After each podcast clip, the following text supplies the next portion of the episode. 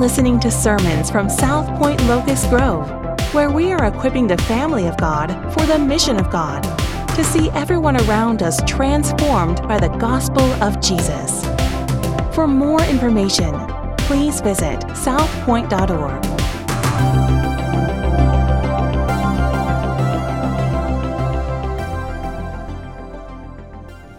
Again, I'm glad to be with you this morning. Um, we don't we don't always get a chance to talk about that prayer that you just heard. Uh, why we take a moment before the sermon every Sunday to just spend time in prayer. Typically, one of our pastors uh, will be praying. Um, thank you, Pastor Chris, for doing that just a moment ago. Um, there's there's often questions, especially if you if you just are new to our church and haven't been here very long. Um, What, what kind of dirt you have on the church that you just prayed for? And and the answer is we don't have any dirt. There's no gossip that's going on. There's nothing that we know that is going on at a church like McDonough Presbyterian. Our heart in praying is that we would be lifting up brothers and sisters as they gather locally together to lift high the name of God this morning as well. That God's word would go forth in those congregations as it goes forth here. So that's that's the heart behind that prayer. Uh, that's why we typically pray for a missionary that our church is connected to in that prayer, a local church uh, that is nearby, and why we pray for the preacher, which I'm thankful for this morning. So uh, now you have some context for that prayer. Uh, hopefully that will encourage you all the more as one of our pastors or someone is praying up here, that you might be able to pray alongside, thanking the Lord, uh, giving him praise for what he's doing in among us and uh, in this very community. So uh, with that said, let's get in uh, to what we're doing this morning. Uh, we are South Point Week One. I want us to walk away knowing more about the person and work of Jesus Christ this morning. Uh, about ten years ago uh, now, my dad had been having a ton of chest pain. And so uh, his doctor ordered that he have a C T scan. And my dad, typically on the more pessimistic side of life, um, created an optimist child like me, uh, which is crazy. But nevertheless, that my dad is not like me, okay? So he's a pessimist by nature, and he just knew that something was really wrong, and so he gathered, he he told the family. I was the only child that was able to make it that day, but it was my mom, him, and myself were in the doctor's office receiving the results of that C T scan. And I remember when the doctor walked in with those scans, you just felt the heaviness in that room that morning. And all of a sudden, every bit of anxiousness and nervousness that we felt as a family was relieved in a second when the doctor said, I don't think there's anything to worry about. There's, there's some kind of scar tissue here, maybe some sarcoidosis, which is an inflammation of the lymph nodes. I think that you're good, Paul. And, and my dad said, so you're sure? I, I don't need a biopsy. And the doctor said, I, I don't think so. But if you want one, you can have one. And he looks around. Remember, my dad's a pessimist. And I'm like, you want one, don't you, Dad? Like, we, we could just tell. And my dad was like, I think I'm going to do a, a biopsy. And so he did it. He had a chest biopsy. And a couple of weeks later, when the biopsy results came back, my dad's diagnosis went from scar tissue or possible sarcoidosis to, in an instant, a non-curable non-Hodgkin's lymphoma. Just like that. Just like that. He went from having to do nothing to having to do something for his life in an instant, to chemotherapy immediately. And we're thankful the Lord ha- didn't have to do this, but we are thankful today, almost a decade later, that he is in remission. But here's what I want you to hear as we walk forward this morning, that getting the treatment right depends entirely upon getting the diagnosis right. Don't miss that. Getting the treatment right depends entirely on getting the diagnosis right. Now, any one of us, Christian or non-Christian, can look around in this world right now and know without a shadow of a doubt that things are not right. Anybody, anybody feel that? Anybody see that things are not right? Man, I don't care what side of the political spectrum you're on, but you can look around and you can see, man, something is wrong. The covid nineteen thing, something is wrong. Things are out of control. There is lots of sickness. Maybe, maybe you see that something is wrong in your world. Something is wrong in your marriage, in your home, in your family. Something is wrong with our political system. Something is wrong within your own heart, man. You're walking around with lust that you do not know what to do with. Something is wrong. And so many of us are walking around depressed. What is wrong? There's rampant adultery, or perhaps you see the problem in this world as that other people are richer than you, or other people are poorer than you. Someone works less than you do. Maybe it's that. Or perhaps the problem is something else. Maybe it's as trivial as that our Georgia teams can't seem to win a thing. Whatever, whatever's going on, something is really wrong. Now, here's the deal. Our culture and even our hearts personally, we are going to find any and every way possible to get rid of that mess. When we look around, we're going to do whatever it takes. Man, can I just step out of that pain? Can I just step out of the mess that is going on? And we do that in one of six ways. First, we might find ourselves trying to escape. I see the problem in the world, and so I'm gonna I'm gonna pull away. I'm gonna escape from what is going on. We we turn to things like alcohol. We turn to things like pills, or even our own work. We find ourselves diving in head first in our work, and if we just work hard enough, we find ourselves escaping from the problems that are in the world. Two, we might make excuses. Any of you children, you might you might make excuses that my parents are not good parents. If I have a problem, it's because they have created the problem, right? Or we say that we deserve more, we deserve better, which is why so many of us turn to things like pornography, destructive habits. Third, we might look to entertainment. We look to ways to turn off our brains, or we can't wait until we get that next moment of swiping up and down on our social media channels, or we can't wait until we get to binge that show on Netflix again. Four, we, we might turn to the experts.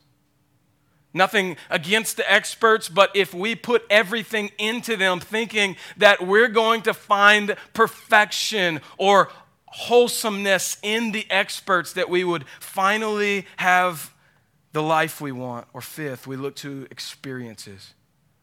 If I can just make it to that next vacation, things will be okay in this life. If I can just make it to Harry Potter World, I'm gonna be doing just fine. If we could just save up enough money to take a family vacation, all these problems that we've been experiencing, they're gonna go away, and we're gonna feel the relief that we have been longing for. But here's the problem. Human beings like you and I have been diagnosing the problem that we see all around us forever. They've been doing that since the beginning of time. Our first parents, Adam and Eve, as they sinned in the Garden of Eden, they put us on this very trajectory. And no one, no one has figured it out in of themselves. Because the reality is, you cannot fight the evil that is all around us with the evil that is inherent in our very hearts. We must look our, outside of ourselves for hope, for treatment, for a cure. We can't both be the problem and the solution. But let's face it, I'll be honest. The church has also been guilty of giving the same solution as the rest of the world. That if we believe the lies sometimes, that if we could just get a packed enough auditorium. I know that's not kosher nowadays, but it used to be like a year and a half ago. If we could just pack everybody in here, things would be much better. If we could just be culturally relevant enough, if we could do, just do enough social work in our community, then things would be better. If I could just craft the right message that you would hear it and it would pierce you perfectly and you would think that I was the greatest communicator that the world has ever known. If I could just do that, things would be good. Things would be better. If we could just speak to the right age demographic so that our church could grow in the right ways. If we can grow our bank account and our reserves to a certain amount, or if we can do whatever we can to keep people in this room instead of doing whatever we can to form people into the image of the Son of Jesus Christ, then we'll find a perfect church. The church has been guilty of the same solutions that the world has been using. So what has happened within the church? We've actually given people what they wanted instead of what they needed. It's, it's just like me with my own child or my children. If I were to give them chocolate chip cookies for every meal, they would eat it up and would want more of them, right? That's, that's what they would do, and they would never say, could you please, Dad, give me a green bean? They would never ask for that because they feel as though that I'm giving something that they absolutely want, but is it what they really need? Where am I going with this? Again, a misdiagnosis of the mission of the church has led to a wrong treatment being applied to a terminal disease. So as we walk through this series, we are South Point. Before the what, before we get into the reasons of what we do, how we accomplish the mission of God that He's called us to in this local community and throughout the rest of the world, which we will do the next couple of weeks. Before we get to the what of South Point, we must be reminded of the why. That our greatest desire, that our greatest need is to be a people who understand the presence of God. That we are drawn into relationship with a relational God, the Father, Son, and His Holy Spirit, and that that is the thing that we most desperately need. And that if you and I would experience the relationship that the Father has granted for us to have, that, that is where we would find life. That is where we would find peace. And so I want us to feel together this morning that our heartbeat as a church, as a people, as individuals is knowing more of Jesus. For the past several years, the buzzword in evangelicalism or Christendom on living all of life for Jesus has been the phrase gospel-centered. Anybody ever heard that phrase? Gospel-centered. I have no reason whatsoever this morning to trash that phrase. In fact, I like it, but I have every reason to define it for you. Because it's like on everything now. Gospel-centered mission, gospel-centered church, gospel-centered books, gospel-centered curriculums. It feels like this catch-all phrase that as long as you put gospel-centered in whatever, in front of whatever you're doing, that it's okay. Hey man, it's okay because I'm going on a gospel-centered cruise this summer. I like to eat gospel-centered avocados. And whatever you put that phrase in front of, it, all of a sudden it becomes okay and it's good for you to intake, right? Gospel-centered this, gospel-centered that. But what does it mean? Turn with me to the book of Colossians. Now, it's not going to address gospel-centered cruises explicitly, but I think that we're gonna, we're going to get where the writer, the Apostle Paul, is going. We're going to be looking in chapter one this morning to answer that question. What does it mean to be gospel-centered? What does it mean to be a gospel-centered people? Because here was a church in the city of Colossae that had been strong in their faith, but they were being deceived by some false teaching. And that false teaching was keeping them from where they needed to be, which was maturing as Christ's followers. Now, it's appropriate for us as a church to, to look at this because the Apostle Paul, as he diagnoses the problem, he also administers a really practical solution.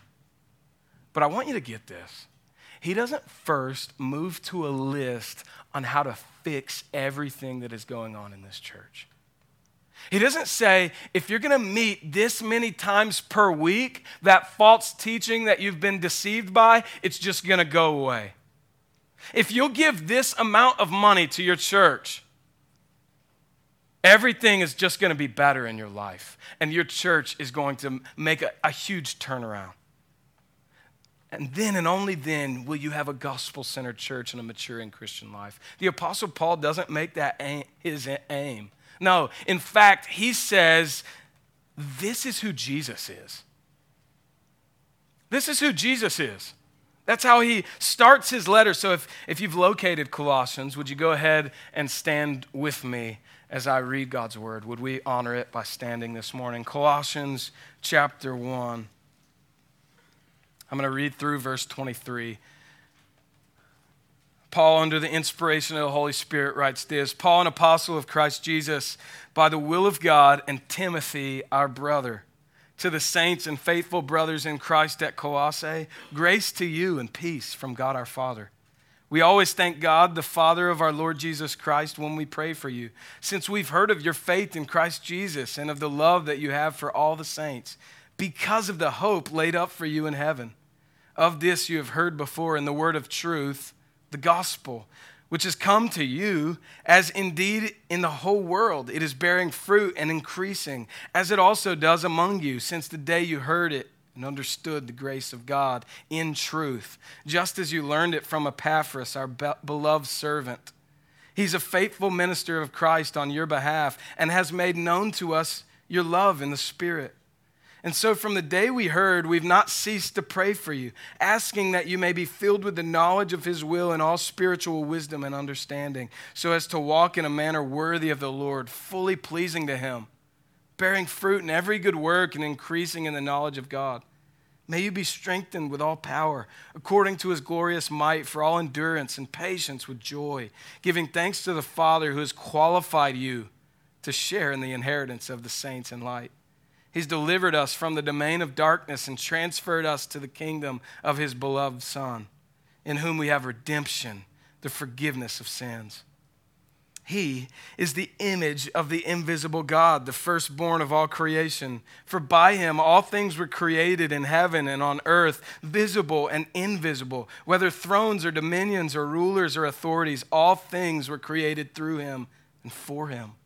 And he's before all things, and in him all things hold together. And he's the head of the body, the church. He's the beginning, the firstborn from the dead, that in everything he might be preeminent.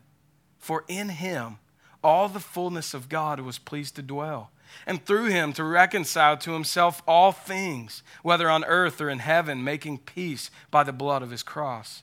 And you, who once were alienated and hostile in mind, doing evil deeds, he is now reconciled in his body of flesh by his death, in order to present you holy and blameless and above reproach before him, if indeed you continue in the faith, stable and steadfast, not shifting from the hope of the gospel that you heard, which has been proclaimed in all creation under heaven, and of which I, Paul, became a minister. This is the word of the Lord. You may be seated. Now, I am not going to be able to cover this word by word, verse by verse. When I when I first came to South Point eleven years ago, in a couple of months, we were walking through this book, and this is one of the reasons that uh, the Lord drew me, I think, to South Point. It was just hearing Pastor Mark just exposit faithfully. I think we were taking three words at a time, going through the book of Colossians, and it was so incredibly sweet. And maybe we'll have the opportunity to do that again in the future, but we're going to do a really big overview over the next three weeks uh, of, of places in this book. Um, but, but as you hear this, I want us to define gospel-centered this morning, and I want us to, to first see that gospel-centered is defined by the Bible. Gospel-centered is defined by the Word of God. We see that in verses three through six. And here's the deal. Perhaps you're on the fringes of Christianity this morning. We're, we're glad that you're here. We're glad that you have joined with us and you're exploring the claims of Jesus Christ as he's put forth in his word. It's important that you hear me say that the Bible gets to define us, who we are, who we serve, who the Lord of all the earth is. We don't just make up things about who Jesus is as a church and look for ways that we can prove that in the Bible. Our aim is to open the Bible as God has revealed it to us, preserved it for us, and we then get an opportunity to look at and find out more about the living God and how he has revealed himself. And for the Christian, if you're here this morning, brother and sister, maybe you've been using the Sunday morning gatherings as your only intake for the Holy Bible. Now, I, I don't say this as a means to condemn you this morning because we have all been in those seasons, but rather as a humble challenge to you. If this is the one message that the creator of heaven and earth, the entire cosmos, has inspired and preserved so that we might know him, it is absolutely worthy of your devotion because we desire to know him more. Our heartbeat is knowing more of Jesus. So with that said, gospel-centered is defined by the Bible. Now, in verse three, we have a standard introduction from Paul. That's, that's what he's typically writing when he writes a letter to a people or a congregation, that he wants his church or the church that he's writing to to know that they're always in his prayers. We always thank God for you when we pray, constantly thanking the Father of our Lord Jesus Christ. And then he moves on into specifics in verse four. There is much thankfulness we see there to God in prayer for the Colossians because Paul and others keep hearing of their tremendous faith in Christ and in particular their love for each other. And verse five is what we can't miss. They have faith in Christ and they have love for one another because of a very specific reason. They have it, they have these things because their hope is laid up for them in heaven. Paul goes on to say, they've heard this before in the word of the truth, which is what? The gospel, the text says. And we go to the Bible to find out what God says about himself and his very creation. We go to the Bible to find out what the gospel is, the good news of his son, Jesus Christ, what it means to be gospel-centered. We go to the Bible to find out our biggest problems. When we look around and see all the chaos and all the mess within us and outside of us, we go to the Bible and we see what those really are. When we go to the Bible, we find out that it is not just a segmented storybook filled with all kinds of moral lessons, but that it is a grand redemptive narrative about the person and work of Jesus Christ and what the Father is doing in redeeming a people unto himself, that Jesus is the true and better Adam, Noah, Abraham, Moses, David, all of these guys in the Old Testament, and that our goal in reading the Bible is not so that we would come away being a moral people, a brave people, a heroic man like many of these Old Testament figures, that we aren't even to, to look at these individuals and say, man, I must try harder in the Christian life, but that we are to look to Christ. He's the point of the Bible. He's the point of the Bible. And so before, again, we look at the what of South Point, we must look at the why. Because Christ Jesus is worthy, because he's preeminent. First Corinthians chapter fifteen, verses one through four, the Apostle Paul reminds the Corinthians of the gospel that was preached to them, and then he defines it. Many of us are familiar with this passage, and it says this, just one of the most simple explanations of the gospel in all the Bible, that Christ died for our sins in accordance with the scriptures, that he was buried, and that he was raised on the third day in accordance with the scriptures. That is the gospel. That's the good news of Christianity. And we know this because God has defined it in his word, the Bible. So how does this, or how should it, the life, death, and resurrection of Jesus Christ impact our church? How does that flesh itself out for us as a people who say, man, I am surrendered to the Lord Jesus Christ. I want to walk in greater fellowship and measure with the Trinity, the Father, Son, and the Holy Spirit. So, practically speaking, for just a moment, I want to take our Sunday gathering as an example. Uh, you, you hear, if you've been with us for some time, we often in announcements will say, hey, our liturgy or our flow of service this morning is going to be divided into four parts. Anybody remember what that first part is? God is holy, that we are. Somebody said worship. We are absolutely worshiping the Lord as a people when we gather and worship. But we want to, at the first part of our service, recognize that God is absolutely holy. Uh, we, we want it to be overtly focused on the living, reigning Christ. That's the focus of our service. So we we think when we think about God is holy, we are immediately after that bombarded with our own sinfulness. So we are reminded not only that God is holy, but that we are sinful. You might remember Isaiah in Isaiah chapter six, where he finds himself in a vision in the heavenly throne room, and he's immediately there confronted with his own sin. And what does he say? He says, woe is me, for I am a man of unclean lips, and I dwell in the midst of a people of unclean lips. He's immediately, upon the holiness of God, upon seeing the Lord for who he is, he immediately finds out that he is absolutely sinful. God is holy, man is sinful. And then we move into a segment of our service where we're reminded that Jesus saves us. That Jesus Christ, who is God, took on flesh, he dwelt among us, he lived the perfect life and died on the cross, shedding his blood for our redemption, that those who would confess Christ as Lord and trust in him by faith could have the forgiveness of sins that we also desperately need. That we would not get what we deserve because of our sin, which is eternal death. And we remember that truth each week as we partake, and we will do today in a simple meal called communion. Finally, our service concludes every single week with a benediction, and today we'll actually read that benediction together. These aren't just formalities that we would gather here every single week and just do the same thing, but it is so that we would, as a collective people, remember who God is, that he is absolutely holy, that in light of a holy God, we are sinners, and that he has sent his son, Christ Jesus, to save a sinful people, and that he not only saves us, but he in turn sends us, so that the rest of the world might be filled with his presence and his glory.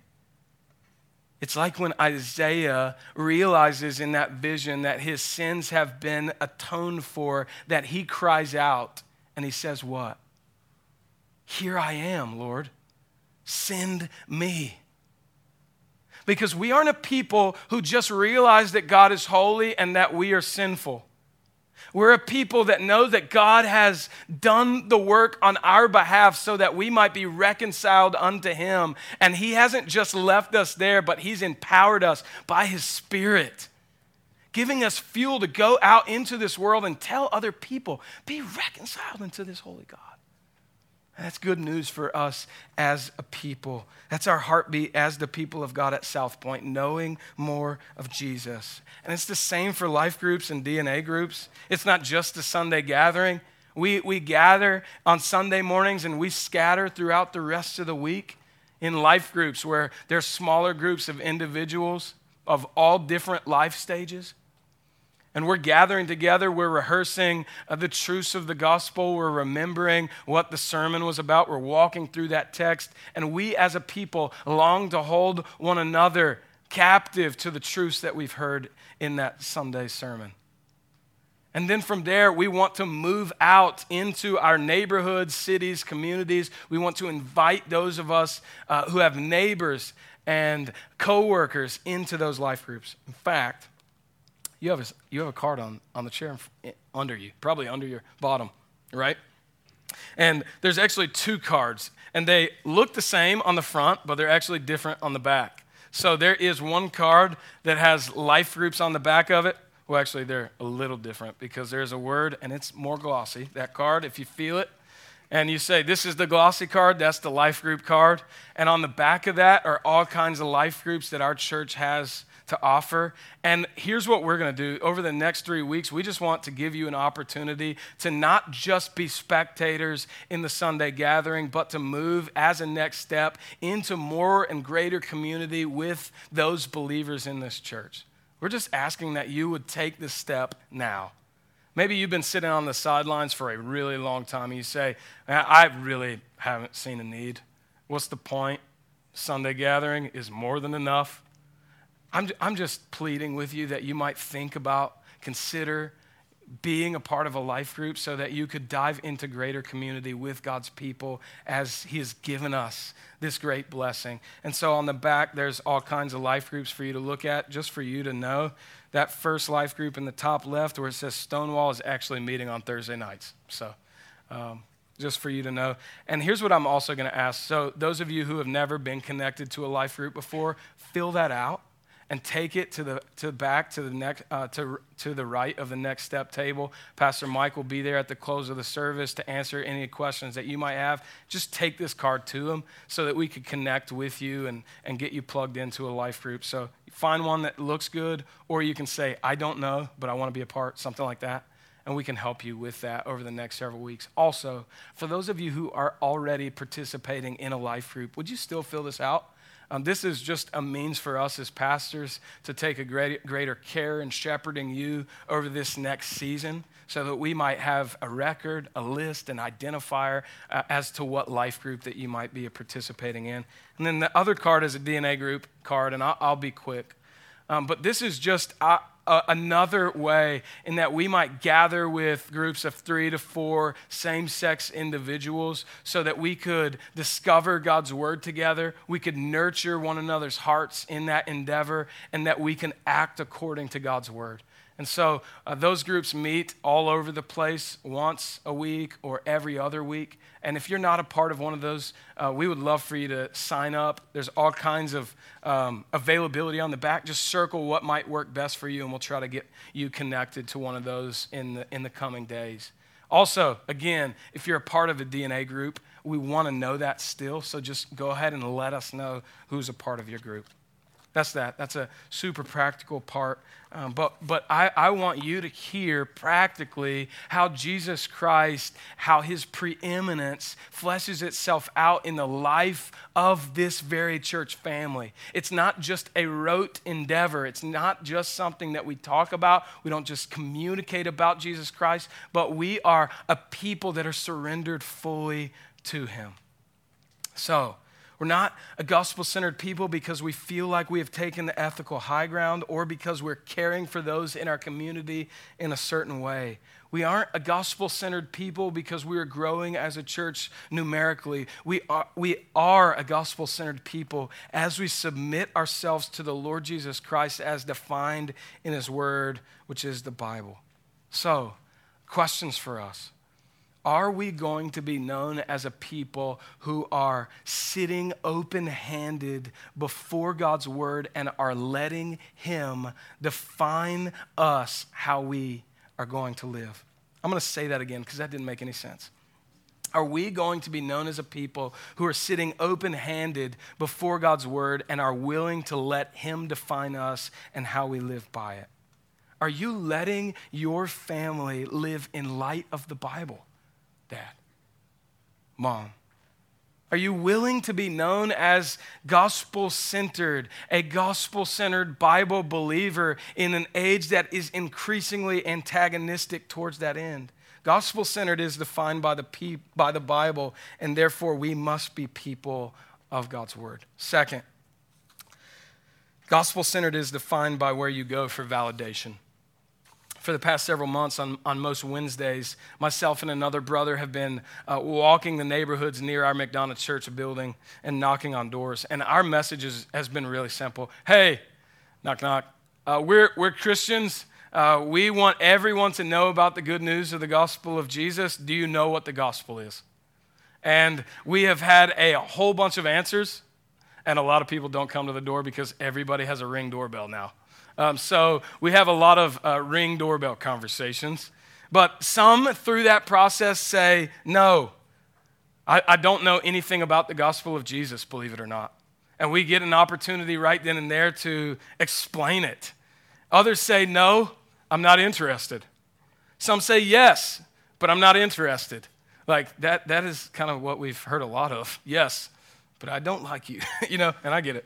Uh, and a few say yes, and we get to ask, well, what would you say the gospel is? Like, what is the hope that you claim that you have? And at some point with either of those who have said no, we have an opportunity to explain more, or those who have said yes and begin to give a gospel explanation, we usually get to the question in some form or fashion, if you were to stand before a holy God today, would he say you would go to heaven or hell? Now, without fail, everyone says heaven. And then they begin to automatically use their behavior as a justification as to why the holy God would allow them into heaven. I'm a pretty good person, they say. So we begin to ask, you've heard this before, have you ever told a lie? Yeah, yeah, yeah, I've told a lie. Okay, uh, have you ever stolen anything? And, and uh, this past week, a guy said, nope, never stolen anything. To which my brother said, what about music? You ever stole music? The guy was like, oh, yeah, yeah. What about, uh, you know, time from your employer if you have a time clock? Oh, oh, oh, yeah, yeah, yeah. Okay, well, um, uh, what do you call someone who lies? A liar. Good job. What do you call somebody who steals? A thief, a robber, a stealer, right? So according to the Ten Commandments, I'm hearing right now, and I'm I'm I'm with you, bro, that you are a lying thief. There's, I guess so. So if you were to stand before a holy God today as a lying thief, where do you think that that holy God would send you? And they begin to say, I guess, hell. You see, when we measure ourselves against others on this earth, we can always find reasons to approve of ourselves. But when we are measured against the holiness of God, we realize that we've all fallen short. And I don't stand in front of that man or woman thinking that, man, I've got this whole thing figured out and that I find myself in a different position than they. No, I'm making it clear that I absolutely, apart from Christ, find myself there as well, that I probably am a greater sinner than they. I'm, I'm recognizing that very fact, that we in our sinful state are far from holy, undeserving of any of God's kindness. Nevertheless, we still find that we go to God hoping. So many of us hope that we will impress him on that final day. Lord, I've done this or that. Please help me with X, Y, or Z. Or perhaps we just know that God couldn't be impressed with us. In fact, we feel that God is very disappointed with us. So in sorrow, we just start running away from God. We say that we don't need God. In gladness, we, we decide to forget God. Here's what Paul comforted the Colossians with, beginning in verse nine. Look there in the text with me. It says, and so from the day we heard, we have not ceased to pray for you, asking that you may be filled with the knowledge of his will in all spiritual wisdom and understanding, so as to walk in a manner worthy of the Lord, fully pleasing to him, bearing fruit in every good work and increasing in the knowledge of God. Now, he, if he left it there, we still may feel a little hopeless, that indeed we must in of ourselves find a way to please a holy God and figure out how to bear fruit in every good work. And that sounds absolutely exhausting. And if we find ourselves there, man, there is so much more. There is good news in the gospel of Jesus Christ. Paul continues in verse eleven, being strengthened with all power according to his glorious might for all endurance and patience with joy, giving thanks to the Father, I want you to get this, who qualified us. Who has qualified you to share in the inheritance of the saints in light. He has delivered us from the domain of darkness and transferred us to the kingdom of his beloved Son, in whom we have redemption, the forgiveness of sins. The key is there in verse twelve. Listen, if you are a Christian, if you find yourself being ushered into the eternal presence of God on that final day, do you know why that will be the case? It won't be because you did enough good works, because you are a lying thief. It will be because you were qualified by the Father. It will be because the loving, holy God created a plan that you might have redemption by his Son, Christ Jesus, in whom there is redemption and the forgiveness of sins. So as a people, where do we go for validation? It is not to our works. It is not to our buildings. It is not to our children, our success. It's not to our happiness. No, we look for validation in the Son, Christ Jesus. And we find that he is more than enough. Gospel-centered is defined by where we go for validation, and we know that we have been qualified by faith in Christ by the Father. Finally, and I'll be quick here, gospel-centered is defined by finding beauty in Jesus above all else. The Apostle Paul, remember, knew that there were areas in which the church at Colossae needed improving. There were discipleship issues that had to be addressed and that they were going to be addressed. Their maturity in Jesus Christ was at stake. The purity of the gospel was at stake. But his letter begins with the beauty of Jesus above all else. Because if we can be transfixed with Jesus, those other things just seem to fall in place, don't they? My daughter has been asking for the last several weeks to go fishing. She's never been fishing before. I have no idea where she got this. I've never been fishing, except when I was a little boy, and I don't really have a fond memory of it. And so she starts asking, and I guess she didn't have a, a real ear with her dad, and so she goes to her grandfather. And so Poppy buys her a fishing pole and gets her a, a, a tackle box. I think that's what they're called. And uh, and I was invited to go along with them yesterday. And we're we're out there fishing on the Tassahaw Reservoir, and we're just having a good old time. But I can tell that Piper really wants to catch a fish. And I want her to catch a fish as her dad. I want to see her eyes light up. I want her to see her just, you know, beaming with joy. And it's not happening. There's some other people that appear to be pros near us, or at least have fished a couple more times than I have. And and they're not catching anything either. And eventually I see just some really, really small, I don't even know if you consider them fish, just right here at the dock. And so I let that line down, and that those fish just catch a hold of that worm. And I I reel that thing in. And man, you should have seen my little daughter just beaming from ear to ear. Dad, I caught a fish. And Poppy pulls the fish off the off the hook. And he's just holding that little fish, and I'm telling you, that fish fit within the palm of his hand. And Poppy immediately says, baby, you caught the biggest fish out here today. Nobody else has caught a bigger fish than you, which was true. And she said, I caught the biggest fish. And she's holding it. And we get home that day, and we're telling Grandma, and we're telling Mom, and everybody that we came into contact with yesterday afternoon and evening. She says, Dad, can you show them the picture of my fish? It was so big. It's like, this is how every fisherman's story starts, right? But she is just so very happy about what she has done. And she wants everybody to see the picture of her accomplishment, that she had caught this huge fish in the water. And she was so excited. And, and as I was thinking about that last night, it, mixed in with this text, I just kept thinking, I kept thinking, man, what if we were transfixed on the gospel of Jesus like that? What if we were transfixed with that? And so as I read verses fifteen, as I read verses fifteen through twenty-three again, here's what I want you to do. I want you to prayerfully evaluate your heart before the Lord. Are you transfixed on his Son like that? Listen, talking about Jesus, Paul says, he is the image of the invisible God, the firstborn of all creation. For by him all things were created in heaven and on earth, visible and invisible, whether thrones or dominions or rulers or authority. All things were created through him and for him. Do you hear the goodness of Jesus Christ, the Son of the living God? And he is before all things, and in him all things hold together.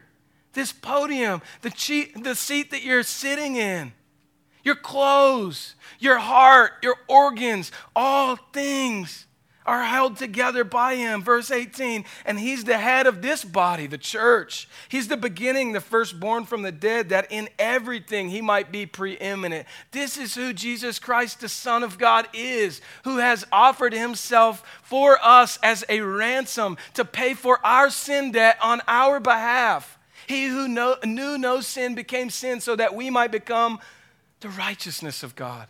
This is who Jesus is. Verse nineteen, for in him all the fullness of God was pleased to dwell, and through him to reconcile to himself all things, whether on earth or in heaven, making peace by the blood of his cross. And you, who once were alienated and hostile in mind, doing evil deeds, he has now reconciled in his body of flesh by his death, in order to present you holy and blameless and above reproach before him, if indeed you continue in the faith, stable and steadfast, not shifting from the hope of the gospel that you heard, which has been proclaimed in all creation under heaven, and of Of which I, Paul, became a minister. Again, are you transfixed on the Son of the living God, who we just read about in verses fifteen through twenty-three, the preeminent Son of God, like my daughter with, was with that picture of that little fish? And even if everyone else in all of the world sees the living God, the preeminent Son of God, as small and insignificant, are you convinced that he is absolutely amazing and worthy of every bit of your life, worthy of your worship, worthy of your life, that you just want to know more about him?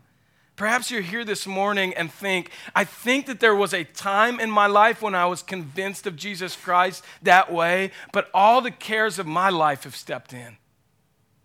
My life is so difficult at the moment. I am overwhelmed with the marriage that I am in. I am overwhelmed with the bill paying and the work and the occupation, fixing meals at the end of the day. I am I'm overwhelmed with recreational sports being uh, picking back up, you name it. We think I barely have time to binge my favorite Netflix show now. You hear the ridiculousness of that? And yet, we feel it. We feel all the strains of this life just pushing in and pushing us against being in right fellowship with the Son of the living God. Paul wrote this letter to a people who knew the gospel but had been deceived into thinking that there was something out there that was better, something more pressing. So here these verses, as, as we just read them, I want you to continue to meditate on those very verses about the good news of the gospel, that all things have been created by him, that Jesus Christ was the agent of creation, forming and fashioning everything out of nothing, and if he is creator, then he is God. Herman Bavinck said this: God and God alone is man's highest good. Everything is not only made by him, but the text says through him and for him. Our hope is not that God is just good to us, that he would provide us good gifts in this life, that he might give us the things that we think we need, but that he is good for us. He's our provision. We don't seek him in order to get all of these pleasures in this life. We get the highest thing in seeking the Lord himself. Verse nineteen, we see that in him, Jesus, all the fullness of God was pleased to dwell, and we can know him. John seventeen, verse three says, and this is eternal life, that they know you, the only true God, and Jesus Christ, whom you have sent. John Calvin said, the final goal of the blessed life rests in the knowledge of God.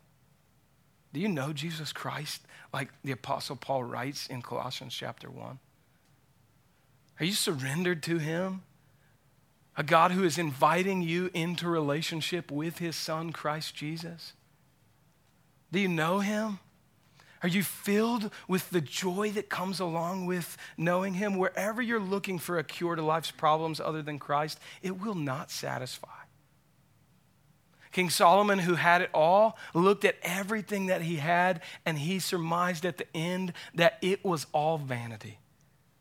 This is not about self-improvement. but self-denial, not about a throne, but a cross. Nothing is more beautiful, pure, limitless, true, and holy than God. So when we gather on Sunday mornings, we gather to sing loudly.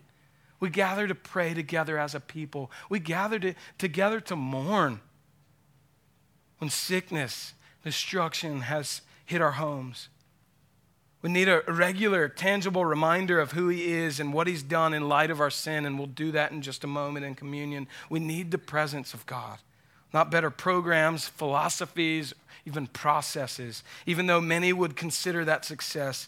A great church, South Point, is not fueled by, a great church that is not fueled by a great God is a great tragedy. Remember, our heartbeat is knowing more of Jesus. Knowing more about Jesus.